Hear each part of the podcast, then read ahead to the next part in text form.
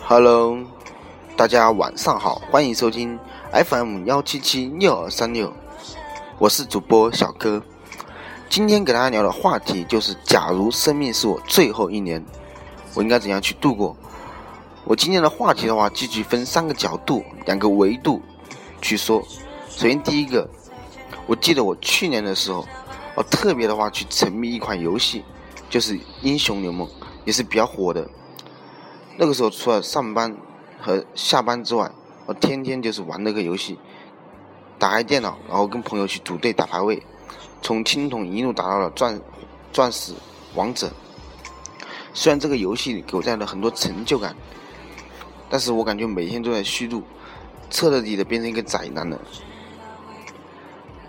而第二的话，在这个信息爆炸的时代，可能我们人与人之间沟通更加的便捷和方便，于是无限的发刷微博，还有玩微信、聊 QQ，还有朋友圈里面发一些图片。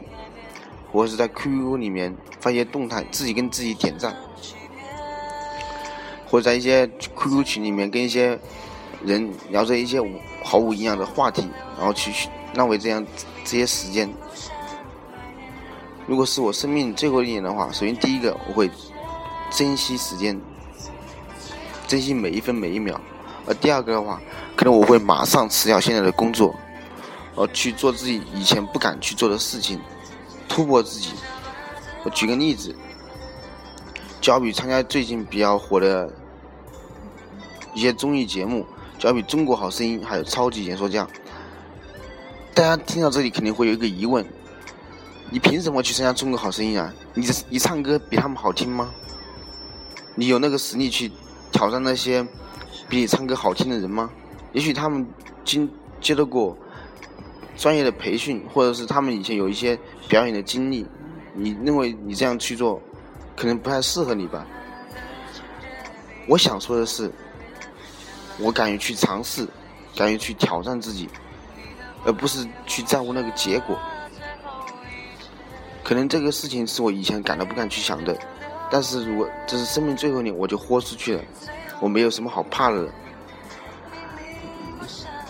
也许我去参加了，说不定去尝试了，你说不定就会晋级了。你不去做，你永远不知道结果，不是吗？第二的话，可能会挑战自己，挑战自己做一些一些不敢去做的运动，比如说蹦极。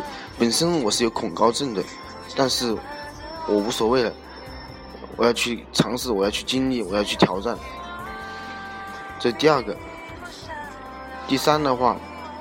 可能我们现在这个社会的话，每天要忙于这些事业，可能跟家里人相处的时间是少之又少。有时候的话，都会一年才能回家一次陪伴着父母。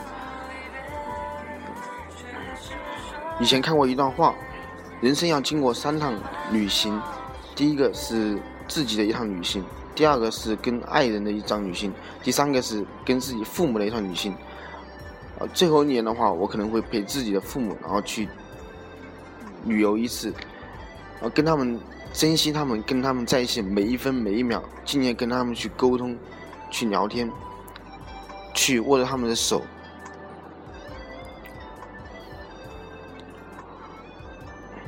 最后总结一下，如果假如生命是我最后一年，可能首先第一就是珍惜时间，第二的话就是做。自己以前不敢做的事情，突破自己，挑战自己。